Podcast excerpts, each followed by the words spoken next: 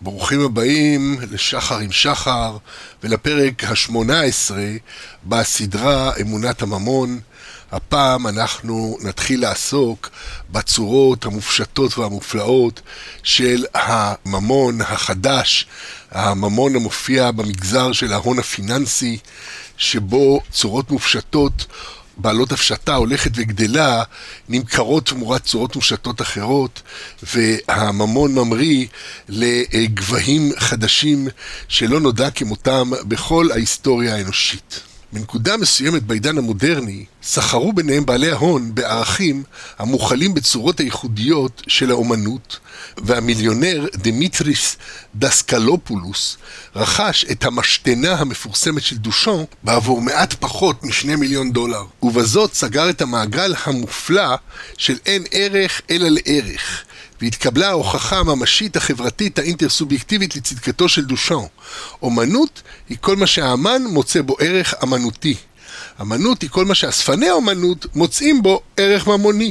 גם השתנה היא צורה שיש לה ערך ומחיר. אמנם הבעיה אינה בסחרם של השירים אלו עם אלו, אלא בממשק הקשה של העולם הפיננסי הטהור, העולם הפיננסי שאינו מאוכלס בשום דבר מחוץ לישויות סימבוליות, לבין המציאות הממשית, שכן בנקודת הממשק הקריטית מתחילים חיי אנוש להיגרס בתוך המערבולת של הערך הכספי ההולך ותופח, ככל שמוזרמות עוד ועוד צורות ממוניות למערכת. אמנם כאשר קונים נכס מניב, הקישור אל הריאליה הוא יותר עמוק מאשר הנכס הממשי עצמו. שכן מה שמניב את תנובת הנכס הם אנשים שעדיין משיגים את כספם במכירת טובים ממשיים, ובמיוחד מכירת עמלם ופועלם, והם צריכים עתה לעמול ולפעול במשנה מרץ כדי לספק את תנובת הנכסים המניבים. תהליך זה הועצם שבעתיים עם פריצתם של כרטיסי האשראי בראשית שנות ה-60, שאפשרו גם למי שאין בידו הון להתנהג כבעל הון למשך זמן מה, עד שנטל החובות המצטבר יחנוק את מעמדו הפיננסי. האפשרות לקבל כסף על חתימה בלבד, בלא למכור טובין או שירותים כלשהם, אלא רק על סמך הבטחה עתידית להחזיר כסף, היא אפשרות משקרת עבור העניים החיים מהיד לפה. יתרה מזאת, נוצרה אפשרות לרכוש שירותים וטובים ממשיים שערכם גדול בהרבה מהסכומים הזמינים למשלם באופן מיידי, והם משולמים מתוך כיסיהם העמוקים של הבנקים וחברות האשראי, באופן המוביל שוב להאמרת מחירים שדוחקת את אלו שעדיין עמלים לפרנסתם בעולם הממשי אל תחתית ההיררכיה הפיננסית. הקלות ההולכת וגוברת של קבלת כספים במהלך העשור הראשון של המאה ה-21 הציפה את השוק בהון והובילה למחירים ההולכים ומאמירים של הדיור שהלך ונסק מעבר להישג ידו של מי שעדיין עמל לפרנסתו כשכיר והעלה את מספר השעות שצריך המנוע המניב של הנכס, דהיינו הדייר, לעמול כדי לספק את התנובה.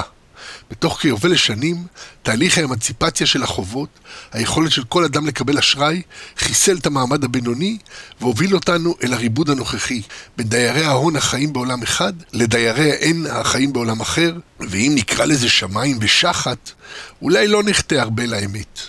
הראשונים משוחררים לחיות חיים של שלווה בתוך ארסל רפוד של סימבוליקה. רפידה מסירה את השעבוד הטבעי שהיה גורל האדם בכל ימי האנושות, והאחרונים נתונים באותו שעבוד מקדמת דנה וממשיכים לחיות בהכרח הנורא של מלחמת הקיום. כל זה ראינו בהרחבה בשיחות הקודמות, הפיצול שבין אזור האין לאזור ההון. עתה, בנקודה היסטורית זו, כמעט שני עשורים אחרי הקריסה העולמית של שנת 2008, רווי העולם בכספי ההרחבה הכמותית, ואזור ההון מתפקד היטב ובנועם, בעוד שהמעמד הבינוני נמחק, וכל מה שיש לנו זה עוני הולך וגדל, והעצמאות הולכת וקטנה, ככל שהסחורות הקלאסיות, שבהן ניתן היה עוד לצבור קצת ממון, איבדו את ערכן. הכל בלוע בסימבולי, ויוקרו של הסימבולי, בתודעתן של בעלי ההון, כבר האמיר מזמן מהישג ידם של אנשי האין. פוזנר ווייל מנסחים את המשבר המתמשך באופן הבא. המשבר הפיננסי של 2008 והמיתון שלאחריו היו הרעידות הראשונות. אמנם למרות שהיה זה המשבר הכלכלי הגרוע ביותר מאז השפל הגדול, במשך זמן מה נדמה היה שלא מדובר במשבר שונה ממרבית המשברים האחרים. אנשים איבדו את בתיהם, משרותיהם והגישה שלהם לאשראי, אך הדבר קרה פעמים רבות בעבר והכלכלה התאוששה. רק בשנת 2016 התברר באיזו מידה דרמטית השתנו הדברים. התברר שהרבה מאוד מההתקדמות הכלכלית שהתרחשה לפני המיתון הייתה אשליה בלבד, היא היטיבה בעיקר עם העשירים מאוד. חוסר שוויון תופח, רמת חיים שוקעת וחוסר ביטחון כלכלי גואה הפכו את הסגנון הישן של ניתוח מדיניות ללעג ולקלס.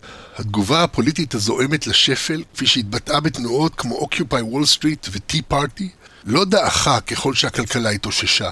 הציבור איבד את אמונו בניתוח מדיניות המיינסטרים של האליטות, שתמכו בביטול הרגולציה הפיננסית ובחבילות ההצלה הבלתי פופולריות. סמית לא חשב ששווקים חופשיים, תחרותיים ופתוחים היו אוטומטיים או בלתי נמנעים. הוא ציין שאנשים בעלי אותו מקצוע נפגשו אלו עם אלו רק לעיתים רחוקות, אפילו למטרות שעשוע ובידור, אך השיחה מסתיימת תמיד בקנוניה נגד הציבור, או איזושהי מזימה להעלות מחירים, והכריז שאסור שהחוק יעשה משהו כדי, כדי לקדם כינוסים כאלה, ובוודאי לא להפוך אותם להכרחיים. זה סמית אושרן של האומות. פוזנר ווייל כותבים, מלמעלה עד למטה כוחות השוק, יכולתם של חברות ויחידים להשפיע על מחירים לטובתם, ספוגים במשק. אנו טוענים שכוח השוק נמצא בכל מקום, והוא מהותי למבנה המוסדי הנוכחי של הקפיטליזם, שהוא אחד משני המקורות הדומיננטיים של הסטגנציה והסכסוכים הפוליטיים. עד הנה פוזנר.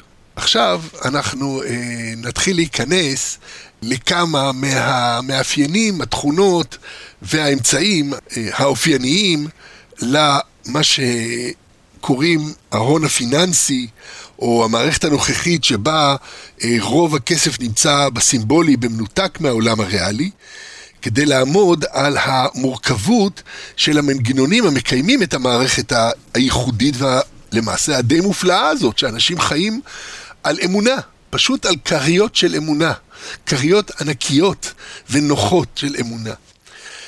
כאשר האמונה בערך הגדל של צורות סימבוליות מופשטות, כמו מניות, נלהבת במיוחד, עשוי השוק כולו להיסחף לגבהים אקסטטיים של שפע, תוך שהוא נישא על גבי האמון בערך הגואה. בביקורתו על הדוגמה הכלכלית הרווחת, המנסה להכין חזון של איזון רציונלי על השוק, כותב שילר על אודות הדרכים שבהם אמונה נלהבת יכולה ליצור סביבה המובילה לאושר ושגשוג אנושי גדולים יותר. בשוק ההון תמיד ניתן להעביר ערך מצורה לצורה. ליצור צורות חדשות לבקרים ולשכפל באמצעותן את הערך השוכן בצורות קודמות. כפי שכותב שילר, החוכמה המקובלת קובעת ששוק ההון בכללותו היה מאז ומעולם ההשקעה הטובה ביותר ותמיד יהיה, גם כאשר מחירי השוק גבוהים מדי במונחים היסטוריים. גישה זו מזמינה ניצול מצד חברות שיש להן מאגר בלתי מוגבל של מניות למכור. אתה רוצה מניות? ניתן לך מניות. עד הנה הציטוט משילר. למעשה מניות ושאר מכשירים פיננסיים הם צורות מחזיקות ערך הנוצרות יש מאין בדיוק כפי שכסף, בדיוק כפי שהכסף עצמו נוצר בגזירת הריבון או באמצעות הלוואותיהם של בנקים מסחריים. כל מה שדרוש הוא רצון ורישום שיספגו לתוך האמונה הכללית. כך, כמו הממון עצמו, גם הצורות המופשטות הנרכשות בממון ניתנות לריבוי ללא גבול. וכל זמן שהאמונה נשמרת, השוק כולו יכול לנסוק מעלה-מעלה. ובתקופות של שפע, אמונה זו הופכת לנחלת הכלל, והיא כה חזקה שהיא הופכת למובנת מאליה. כפי שמתאר זאת שילר, נראה שמרבית המשקיעים גם רואים בשוק ההון כוח טבע בפני עצמו. הם אינם מבינים באופן מלא שהם עצמם כקבוצה קובעים את רמת השוק, ומפחיתים במידת הדמיון של חשיבתם לחשיבתם של משקיעים אחרים. משקיעים פרטיים רבים סבורים שמשקיעים מוסדיים שולטים בשוק ומשקיעים אלה של הכסף החכם נעזרים במודלים מתוחכמים כדי להבין מחירים, ידע נעלה יותר. אין הם יודעים שגם למרבית המשקיעים המוסדיים בדרך כלל אין מושג לגבי רמת השוק. בקיצור, רמות מחירים נקבעות במידה מסוימת על פי נבואה המגשימה את עצמה, המבוססת על מחשבות דומות בראשם של משקיעים קטנים וגדולים כאחד, המחוזקות על ידי אמצעי תקשורת, שמסתפקים לעיתים קרובות באיש אשרור חוכמה קונבנציונלית זו שמייצרים המשקיעים, עדנה שילר. ומדוע לא? הרי אין מציאות מאחורי המציאות הנוצרת באופן זה.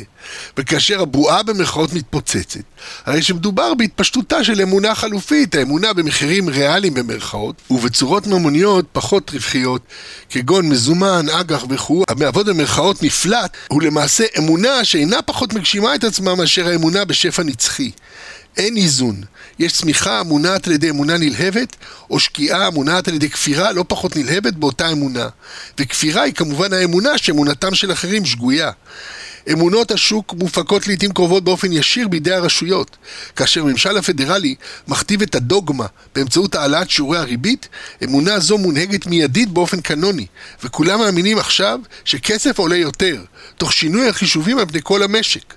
תפיסה פסימיסטית של הכלכלה כמשהו שתמיד עומד לפני קריסה, הובילה לאמונה אשלייתית לא פחות שכאשר השוק נמצא בפריחה, מדובר באשליה, דהיינו בועה, או בתרמית, דהיינו פונזי.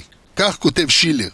מנגנוני ההגברה פועלים באמצעות סוג של הולאת משוב, סוג של תהליך פונזי טבעי, כאשר עליות מחירים בעבר סומכות את ביטחונם וציפיותיהם של משקיעים, נוטים משקיעים אלה להגביר את הביקושים, ובכך להוביל לעליות נוספות במחירי מניות. ובכך מפתים משקיעים נוספים להצטרף, כך שהמחזור חוזר על עצמו שוב ושוב, ומוביל לתגובה מוגברת ביחס לגורמים הראשוניים. עדנה שילר. שילר נדחה כאן להשערה של תהליך פונזי טבעי. על מנת להסביר את האופן שבו אמון נבנה על אמון. ואמונה מולידה אמונה. עד כי, והוא כותב, אנו רואים את האמון יוצא הדופן של הציבור בשוק ההון העומד ביסוד הערכות השוק העדכניות. נראה שאנשים סבורים שהם גילו השקעה בטוחה ורווחית, השקעה שלא יכולה להפסיד.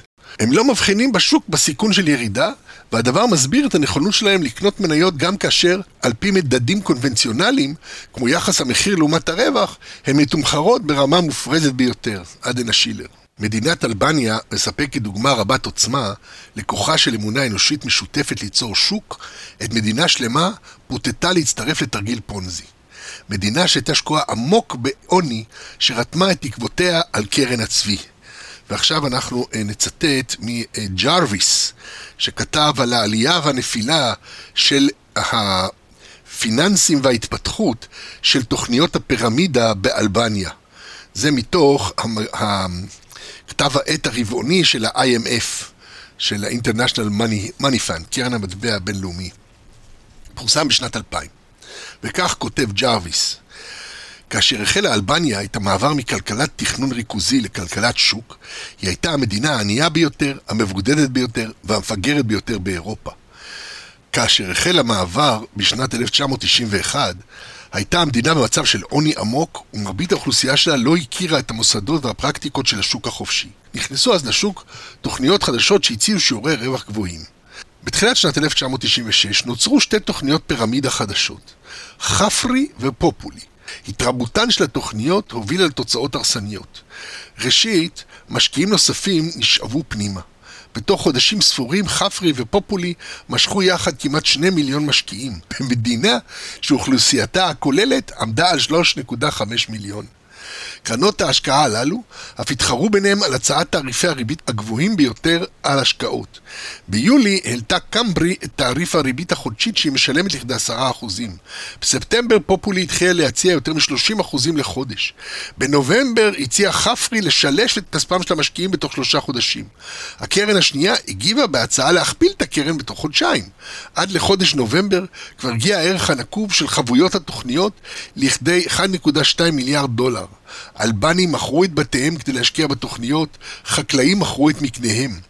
למרות אזהרות חוזרות ונשנות של קרן המטבע הבינלאומית והבנק העולמי, התגובה של הציבור האלבני לאזהרות אלה הייתה שלילית בעיקרה. קרן המטבע הבינלאומית הואשמה בניסיון לסגור את החברות המצליחות ביותר באלבניה.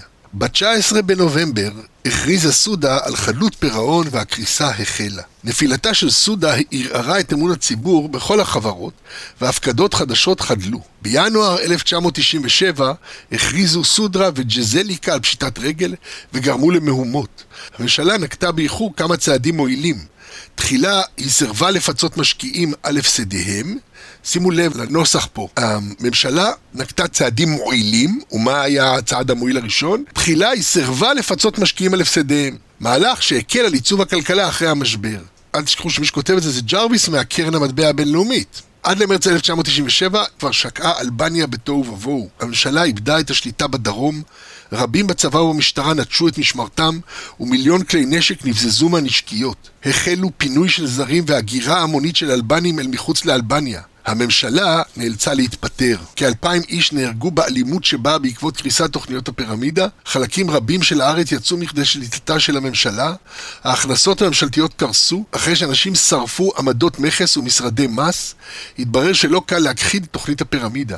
הממשלה נתקלה בהתנגדות מצד המפעילים ואנשי פרלמנט כאחד, במיוחד אלו שהיו להם השקעות בתוכנית. עדנה ג'רוויס בולטת במיוחד העובדה שקרן המטבע העולמית רואה יתרון באי פיצוי של המשקיעים שהונו אותם. בעוד שבחלקים אחרים של העולם, קורבנות לסוג זה של התנהגות טורפנית עשויים להיחשב כראויים לפיצוי, כפי ניתן לראות למשל בליטיגציה הנמשכת סביב פרשת מיידוף, שלא מפסיקים אה, לתבוע את אלה שהיו המוטבים שלו, למשל אה, אוניברסיטת תל אביב, אוניברסיטת חיפה, אוניברסיטות בארץ שקיבלו מלגות uh, מחקר ותרומות בהיקף, בהיקף משמעותי מכספי מיידוף לקרן המדע והפיתוח שלהם, ונהנו ממנו. אז עכשיו טוענים שהם קיבלו כסף שהושג מדרך פונזי וכו', ולא שלהם, אלא צריכים להחזיר, ואני לא יודע מה היה גורלן של התביעות האלה, אבל אני יודע שהן ממשיכות להתרחש. כן, מבחינת האם הגונב מגנב פטור, אז הם צריכים להוכיח קודם כל את חפותן, שהם לא ידעו, מן הסתם לא ידעו, אבל אה, לך תדע. בכל מקרה, במקומות אחרים, אז אה, כן תובעים חזרה את הכספים אה, שנתקבלו במרמה. אנשים באלבניה מכרו כל עודף אפשרי, בתים, חוות, כל רכוש שהיה ביכולתם, כדי להמיר לצורות מטבע סימבוליות כדי לעלות על עגלת הפונזי. מי הפיק תועלת? מי היו הקונים? מי החזיק בממון העודף שאפשר לו לקנות את אלבניה? אחת המדינות העניות בעולם פותתה על ידי התקווה החריפה של התחדשות כלכלית, שבראשה עמדה ממשלתה שלה, שחבריה היו בין הבולטים שבין תוכני תוכנית הפונזי. האומה כולה נלפתה בלהט אמונה משיחי, וכל מי שהיה לו אפילו שמץ של עודף הצטרף. וזאת עוד בלא לקחת בחשבון את כל אלה שקיבלו לעצמם חובות למען הסיכוי להשתתף. כן, כמו שהיה עם מיידוף, כן, כל הקרנות, קרנות צדקה בארץ שהשקיעו יד שרה, השקיעו את כל כספם שם, כי כל שנה עשרה אחוז, עשרים אחוז, לא יודע כמה הבטיח, וזה, וזה רק נראה שזה עולה ועולה וטוב וטוב. וכמובן, כי הוא גם תרם כל הזמן בעצמו לצדקה, ובעצמו כל הזמן אה, תארי כבוד למיניהם מכל מיני אוניברסיטאות שכל הזמן קיבלו כספים גדולים. זאת תמיד השורה התחתונה. מי יזכה למקום לצד השולחן, ומי רק ישקיף בכיסופים מהצד על הפעילות. העם האלבני, אחרי שנות סבל ארוכות, תחת המשטר הקומוניסטי, הושלך ישירות לתוך הרטוריקה המשקרת של השוק החופשי, ונלקח לנסיעה מסחררת ברכבת פונזי ייחודית בגיבוי ממשלתי. בפועל, לא ניתן להבחין בתוכניות פונזי לבין בועות רגילות. פרט אולי לרמה גבוהה יותר של תכנון מראש בקרב אנשי הפונזי, היוצרים מציאות של אמונה, המפריחה ספקות באמצעות פיזור של שפע צורות ממוניות. כך שאפילו אם אנשים שומעים ברי סמכה, מוקיעים את התוכנית, הם רואים שכל מי שהצטרף בשלב מוקדם ולא הקשיב לכל ההיגיון, יצא ברווח גדול. לכן אנשים בועטים בעצמם שהיו חששניים יתר על המידה, ומזנקים גם הם להצטרף. גם כאן, כפי שאנו רואים באפקט קנטילון, כל הקודם אכן זוכה. ריצ'רד קנטילון, הוגה בן המאה ה-18, היה הראשון שהצביע על כך שהמקבלים הראשונים של כסף חדש נהנים מרמת חיים גבוהה יותר לעומת מקבלים מאוחרים יותר, משום שבראשית כניסת הכסף עדיין אין אינפלציה. תופעה זו מכונה אפקט קנטילון. כפי שכותב שילר, הערה משמעותית שניתן להעיר ביחס לדוגמאות אלה של תוכנית פונזי, היא שעל פי הדיווח, המשקיעים המקוריים היו ספקניים ביותר ביחס לתוכנית, והסכימו להשקיע רק סכומים קטנים. משקיעים אינם נותנים אמון של ממש בתוכנית לפני שהם רואים אחרים משיגים החזרים גדולים. האפשרות שההחזרים על ההשקעה כביכול מגיעים למעשה רק מכסף חדש שמושקע, מועלית שוב ושוב באופן פומבי הרבה לפני התמוטטותן של תוכניות אלה. והרמאים חייבים כמובן גם להכחיש את הטענות באופן פומבי, כך קרה גם בתוכנית המקורית של פונזי, וגם בדוגמה האלבנית. ויש בכך כדי ללמד את עוצמת ההשפעה על דעתם של אנשים כאשר רואים אחרים מרוויחים סכומי כסף משמעותיים. העובדה שאנשים אחרים הרוויחו הרבה כסף נראית בעיני אנשים רבים כעדות המשכנעת ביותר התומכת בסיפור ההשקעה המקושר עם תוכנית הפונזי. עדות שמטה את המשקל גם נגד הטיעונים ההגיוניים ביותר נגד הסיפור. עד כאן שילר. כאשר עדויות החושים מתנגשות במידע שמתקבל מאחרים, המציאות האמפירית מובילה אנשים בסופו של דבר לתקן את התיאוריות שיש להם ביחס למציאות, כדי לקרב בין ההשערות לעדויות. באלבניה הוטטה דעתם של אנשים כתוצאה מהעדויות הברורות שאנשים מרוויחים הרבה כסף, מהתחרות הבוטה בין מספר תוכניות פונזי בו זמניות ששילמו סכומים גדולים לאלו שהצטרפו ראשונים, וגם העדות הברורה שאנשי ממשל רבים מצטרפים לתוכניות ומרוויחים. התסכול הגדול של אנשי אזור ה-N הוא שהם נמצאים תמיד מחוץ למעגל שבו כסף מביא כסף. כל מה שיש להם כדי להביא כסף הוא מאמצי החיים המאפשרים להם לקבל נתח קטוע מזרימתן של צורות המטבע, והוא מתכלה במהירות בזרם חייהם בלא להשאיר עודפים. המרירות שמעוררים רווחיהם הגדולים של המצטרפים המוקדמים לתוכנית הפונזי, בזמן שהמהססים היססו, דוחפת מהססים אלה עצמם ללכת על כל הקופה, כאשר הם מחליטים להצטרף עם כל הלהט של הכופר המגלה את האמונה. אמנם אמון תמיד מבוסס על אמינות, ואמינות תלויה בביצועי העבר. קיוטקי ומור, שכתבו ספר בשם אה, רוע זה השורש של כל כסף, אה, מתארים את האופי הבין-אישי של דירוגי האשראי. אם ברצוני ללוות היום כסף, מלווים פוטנציאליים אינם מתייחסים למטרה שעבורה אני רוצה את הכספים. הם אפילו לא מתייחסים לבטוחות שיש לי להציע. בדרך כלל הם בודקים את היסטוריית האשראי שלי, והיבטים אחרים של חיי בעבר. סיבה לכך היא שניתן לאחסן הרבה יותר מידע על עברי, ניתן להשתמש בו כדי להעריך את הסבירות שלא אעמוד בהתחייבויות שלי. עד הנה אה, קיוטקי ומור. הדברים מתמצים באמון שרוכשים לאדם או למוסד על סמך המוניטין שלהם. ומוניטין, התלויים באופן ישיר בקונצנזוס, מוגדרים על ידי מיליון קמברידג' כדעתם הכללית של אנשים על מישהו או משהו, או מידת הכבוד או הערכה שניתנים למישהו או משהו, על סמך התנהגותם או אופיים בעבר. אמונם וספקות נארזים או מקומטים כדירוגי אשראי. ככל שהאמונה גדולה יותר, כך הדירוג גבוה יותר והריבית נמוכה יותר. בעוד שספקנות גבוהה מכונה סיכון, והדירוג מופחת תוך העלאת הריבית המובטחת. הסיכון הוא מדד של חוסר אמון המאוזן באמצעות הבטחות תשואה. ככל שחוסר האמון עמוק יותר, כך גדולות יותר ההבטחות. כמו שבחלקים אחרים, אפורים יותר של השוק, ככל שהצורך נואש יותר, כך גדלים שיעורי הריבית. הכל כרוך באמון וחוסר אמון, ביטחון וחששות. במידה כזאת שקיים אפילו מדד הנקרא מדד חוסר היציבות המרומזת. שהוא מדד שוק בזמן אמת, המייצג את ציפיות השוק ביחס לחוסר יציבות צופה פני עתיד בשלושים הימים הקרובים, והוא מספק מדד של סיכון השוק ורגשות המשקיעים. מדד זה מוכר גם בשמות כמו מדד הפחד או אינדקס הפחד. אלא שבשוק המודרני אפשר להשקיע גם כשמפחדים. בשביל זה יש ביטוח. המוכן תמורת פרמיה נאותה לכסות את כל הסיכונים וליצור את אותה סיטואציה מופלאה. לפני הקריסה של 2008, את כולם הרוויחו. נוטלי הסיכון גרפו ריביות גבוהות. חברות הביטוח גזרו קופון מנוטלי הסיכון כדי לכסות את הסיכון. אמנם לא ממש כיסו, משום שחברות הביטוח האמינו יחד עם נוטלי הסיכון עצמם שאירוע הסיכון לא יקרה, ולכן ששו לבטח בחינם, וכשהתממש הסיכון נאלצו להשליך יהבם על הממשלה.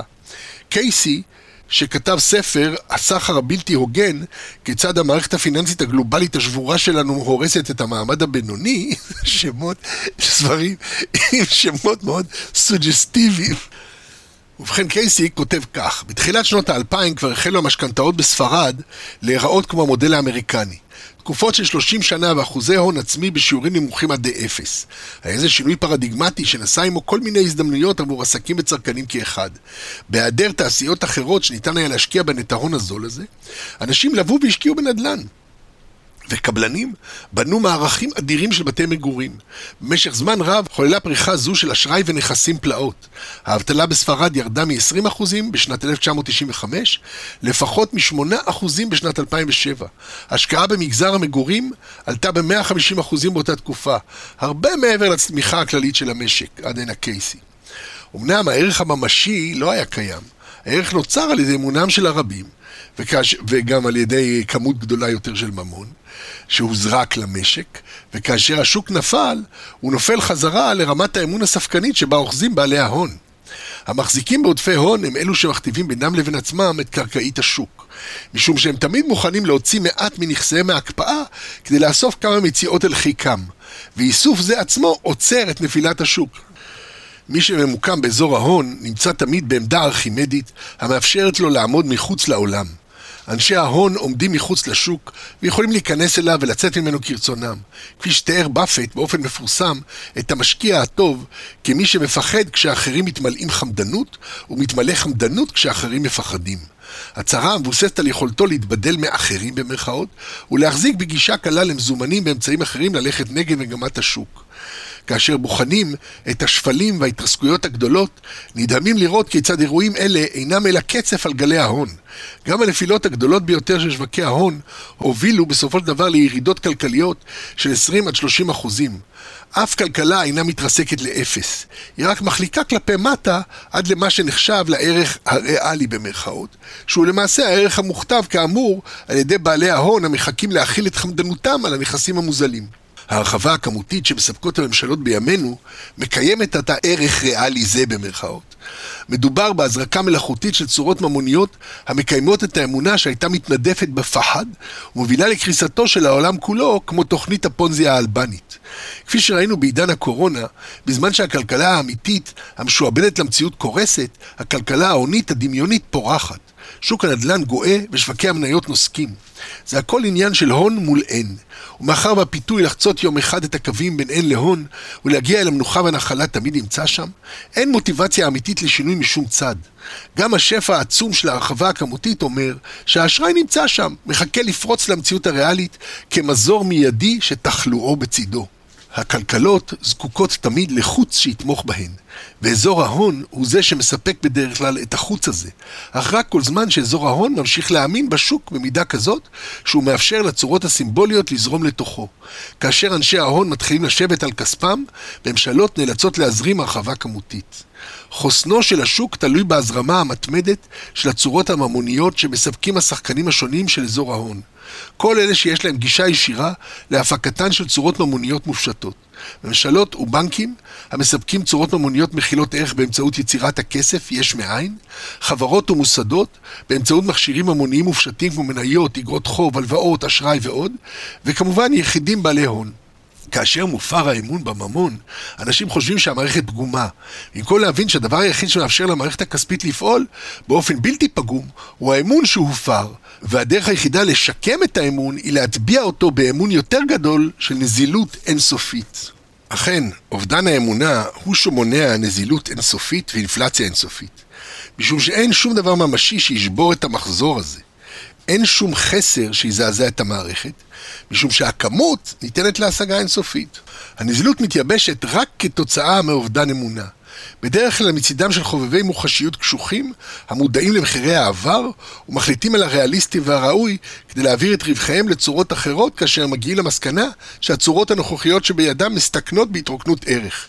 אך עצם מהלך זה יוצר ספקות ביחס לריאליסטי ולראוי, המזינות את התפוצצות הבועה, בדיוק כפי שאופקן מזין את ניפוח הבועה. מסתורי נופף את ההחלקה ההדרגתית לתוך חוסר אמון. מהיכן מתחילות בועות לפקוע? האם מדובר בקומץ אנשים זהירים שמתחילים להפיץ את פקפוקיהם? באופן בלתי נמנע אלו אנשים שיכולים להרשות לעצמם לסגת מהשוק ולשבת על הונם. הטרגדיה היא ששוברי השוק הם לעיתים נדירות אלו שבאמת סובלים משבירתו. תנודות אלה של אמונה וספקנות רודפות את כלכלות האדם מראשיתן. מעצם העובדה שהאמון כה שברירי, כה נתון למניפולציה וערעור, ודווקא האנשים המייצגים את ברכת הכסף, דהיינו בעלי ההון, מציגים חזית של חסכנות ויציבות. והם הראשונים שמפיצים את הפאניקה, הראשונים שמצביעים על עירומו של המלך. הם דורשים בטוחות טובות יותר, עתודות רחבות יותר, אלא שביטחונות אלה עצמם אינם אלא אלמנטים דמיוניים של המערכת. אלמנטים שאנשים רציניים דורשים כאילו היו יותר מאשר רק אמונה קונצנזואלית. עתודות ובטוחות אלה תמיד לובשות צורה כלשהי שאינה זמינה במערכת לכל. צורה כלשהי של עושר חיצוני, מנוטרל מהשוק, שניתן להצביע עליו כדי להרגיע חששות ביחס לערך. גם כיום, הניסיונות לרפא את המערכת נעשים תמיד בכיוון הזה. הם אינם מכוונים כלפי המכניקה של האמונה המחוללת את הכל, אלא כלפי מושאי האמונה, כלפי הצורות המייצגות ערך בתודעתם של בני אדם. ממשלות מקימות מערכות סליקה מרכזיות כדי להבטיח בטוחות, בשאיפה לספק נזילות יותר ויותר מוחשית, לתמוך במערכת האמון, כאילו קיים איזה ערך ליבה שחורג אל מעבר לסמכות ולאמון של האומה עצמה. באוויר הנפיץ של השווקים הפיננסיים, מה שהורס שווקים ומוביל לקריסות ושפל כלכלי הם חסרי האמונה. הכל תלוי בקונצנזוס, בקבלת הרוב שצורה סימבולית מסוימת היא אכן ממון, שמטבע או מספר מסוים על מסך ממלאים את התפקיד הזה. אמנם חוסר האמון המערער מופק לעיתים קרובות בידי האנשים האחראים למערכת הכספית. אלו שאמורים להיות השמרנים ביותר והפחות נוטים לסיכונים. הם אלו שמסכנים את המשק כולו יותר מכולם. למעשה, עצם הסלידה שלהם מפני סיכון יכולה להוביל להתמוטטותם של שווקים ואפילו של כלכלות שלמות. עד שהבינו ממשלות שאין להם ברירה אלא לספק הרחבה כמותית, מרבית הממשלות ניסו לרפא את המערכות הכלכליות שלהן בכיוון של איפוק וצמצום ומניעת כניסה של נזילות רבה מדי למערכת, ובכך גרמו לכאב הגדול ביותר באזור ה-N, עתיר הסבל והפגיע תמיד, מאחר ואנשי אזור ההון פשוט פוקקים את המאגרים שלהם וממתינים לזמנים טובים יותר. אפילו היום, בעידן ההרחבה הכמותית, אותם גורמים רשמיים הנחושים למנוע פגיעה נוספת במערכת, לטעמם יש יותר מדי נזילות והגיע הזמן לסיים את המסיבה, מציעים אמצעים מגבילים יותר כגון מרכזי סליקה עבור נגזרים, כדי שתהיה רשות מרכזית שתבטיח שיש כמות מספקת של בטוחות. אמנם אותן בטוחות עצמן, שמהן נוזלת הנזילות, הן תולדה של אמון. כך שלמעשה מדובר בניסיון ליצור בריכות רגועות ושוקטות של אמון שירגיעו את חוסר האמון שלנו. תרגיל חסר תוחלת, משום שככל שדורשים יותר בטוחות לתמוך במערכת, מפגינים בה פחות אמון, ובכך יוצרים פחדים גדולים יותר וגורמים להתכווצות השוק. בטוחות הן האמצעים בידי הבנקים ובעלי ההון לממש באופן מיידי את השקעתם. הם מוכרים ממון באמצעות הלוואה, אך הממון שהם מוכרים הוא צורה סימבולית מופשטת המיוצרת באמצעות מתן ההלוואה. עם קבלת ההלוואה, מקבל הלווה בעלות על הממון וכנגד זה הוא מעניק לבנק בעלות על תנאי על בטוחה כלשהי, נאמר בית. במהלך זה כביכול הלווה יוצא מורווח, יש לו בית ויש לו כסף, ועכשיו הוא יוכל לפעול בתוך המציאות ביתר עוצמה. אלא שבפועל הבנק הוא הבעלים של הכל. הבעלות על הכסף היא על תנאי עד שיחזיר את ההלוואה. ואם לא יחזיר, מתברר למפרע שגם הבעלות על הבית הייתה על תנאי. משום שמרגע השעבוד של הבטוחה, הבית שייך למעשה לבנק, והוא יכול לחלוט אותו במידה ולא תעמוד בתנאי. הבנק יוצר את הממון שהוא מעניק ללווה יש מאין, אך הבטוחה שלך היא משהו מוחשי, לכתחילה בית, או ערבים כלשהם, שהבנק יכול לרדת לחייהם ולקחת מהם את כספם. בכך יוצר הבנק לעצמו מצב קלאסי של ווין ווין, וכך זה פועל. יש הרבה יותר ממון בתודעות וברשומות ובתיעודים של הציוויליזציה, מכפי שהמציאות יכולה לשאת. כל הממון הזה מחכה לשטוף את השוק. ומפעם לפעם נפתחים השערים ומתירים לבזבזנים, דהיינו העניים ושאר דיירי אזור ההן, לקבל כסף זה. המחיר עולה באופן אוטומטי, וזוהי בתחילה הברכה של האמרת המחירים, ואנשים שרכשו בתים בהלוואות ורואים כיצד ערך הדירה עולה, חשים שהם סוף סוף הצטרפו לעולם המופלא של אזור ההון, שבו נכסים מאמירים כל הזמן. אבל הם מגלים שהם ממשיכים להיות דיירי אזור ה-N, משום שכל הכסף הזה שהם קיבלו שווה עכשיו הרבה פחות. ופתאום הריבית קופצת והם חייבים יותר, ובסופו של דבר יעברו נכסיהם לידי הבנק. כך הולך מחזור הדיור. הלווה רוצה לקנות בית. בנק מנפיק הלוואה בתמורה להערת אזהרה. הבנק משלם את הכסף ישירות למוכר. למעשה הבנק הוא זה שקנה את הבית, והוא יעניק לך אותו אם תסיים יום אחד לשלם את חובך. הצד הלווה, שתיווך בין הבנק לבין המוכר, הופך לבעלים של הבית על תנאי. מוכר הבית קיבל את כל הכסף, ולבנק יש זכות לחלוט אותו. הבעלים על תנאי רק תיווך את העסקה. זאת אומרת, מי שלקח את ההלוואה ורק כאילו קנה את הבית, רק תיווך עסקה בין המוכר של הבית לבין הבנק. נוסף לכך, הבנק גם מהמר נגד הלווה באמצעות חיובו לרכוש ביטוח עבור סכום החוב. מידה והלווה, הנקוב, ייכשל בתשלום ההלוואה, הבנק לא רק יחלוט את הבית שנרכש בכספי הבנק, אלא גם יקבל את כספו חזרה מחברת הביטוח, במידה ולא יהיה די במחיר הבית לכסות את החוב. הבנק ומוכר הבית הם המרוויחים במציאות, שניהם קיבלו תשלום מלא. רק איש הביניים, הלווה הנקוב, נשאר קרח מכאן ומכאן. היתרון היחיד שיש לאיש הביניים היא זכותו להשתמש בנכס. הוא יכול לגור בו או להשכיר אותו לאחרים, אך אינו יכול למכור אותו בלי אישור הבנק. כמו כן, לאיש הביניים יש תקווה שיום אחד הוא ישלם את חובו והבית אולי יהיה שלו. וזהו הפרדוקס העיקרי ואבן הנגף של כל הכלכלות החופשיות. כל הממשקים עם צורות ריאליות הם סופיים. אבל כל הממשקים צורות סימבוליות הם אינסופיים. משמעות הדבר היא שאדם יכול להרוויח רק כמות מוגבלת של ממון על מנת לכסות את חובותיו. אך החבות, במיוחד כאשר מדובר בריבית דריבית ובהצמדות, יכולה לנסוק לאינסוף. כך, שני העולמות, הריאלי והסימבולי, מונחים זה לצד זה. בעולם הריאלי, אנשים עובדים ומשלמים חלק משכרם כדיירים, בין לאדם שהבית הוא קניינו, ובין לבנק המחזיק בבית כבטוחה. בסופו של דבר, העולם המופשט של הצורות הממוניות יוצר מערבולת כלשהי שהופכת את העגלה השברירית של המציאות. אולי היו כמה כלכלנים חמורי סבר בבנק הפדרלי שסברו שהמחירים גבוהים מדי והכירו את הטריק של עיקור הממון באמצעות ריבית, ובכך פגעו ביכולתם של אנשים לשלם את המשכנתאות שלהם. עד כי הם נאלצו למכור את הבית שבגינו לקחו את ההלוואה לכתחילה. אלא שאם כולם מוכרים פתאום את בתיהם, מחירי הבתים יורדים וחובות עתק הולכים ומצטברים.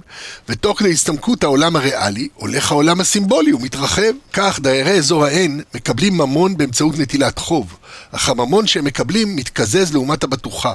לעומת זאת דיירי אזור ההון מגדרים את כל הסיכונים. הם מוכרים את ממונם לדיירי אזור ה-N, ובכך סופחים לעצמם את תנובת מאמצי החיים של דיירי אזור ה-N במציאות הריאלית. כמובן שלא מדובר בקווים נחרצים וברורים בין אזור ה-N לאזור ההון, ואדם שהרוויח הון בשוק הנגזרים הסימבולי עלול להתרסק לתוך המציאות הריאלית כתוצאה מתפנית שלילית של השוק.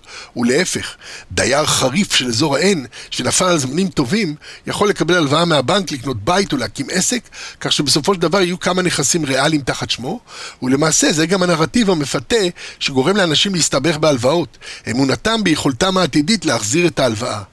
בסופו של דבר הממון נשאר באזור ההון, ורק ניתנת לך הזדמנות לרכוש אותו יום אחד אם תחזיר את ההלוואה, ואם לא, הרי שהבטוחות יחולטו, ושופטים, שוטרים וסוהרים ידאגו שבעל החוב לא יחמוק מן הדין. לקיחת הלוואה היא סוג של הימור הפוך שבו בהתאם לסיכון הלווה מהמר יחד עם חברת הביטוח המקבלת פרמיה חודשית על כך שהיא מהמרת עליך.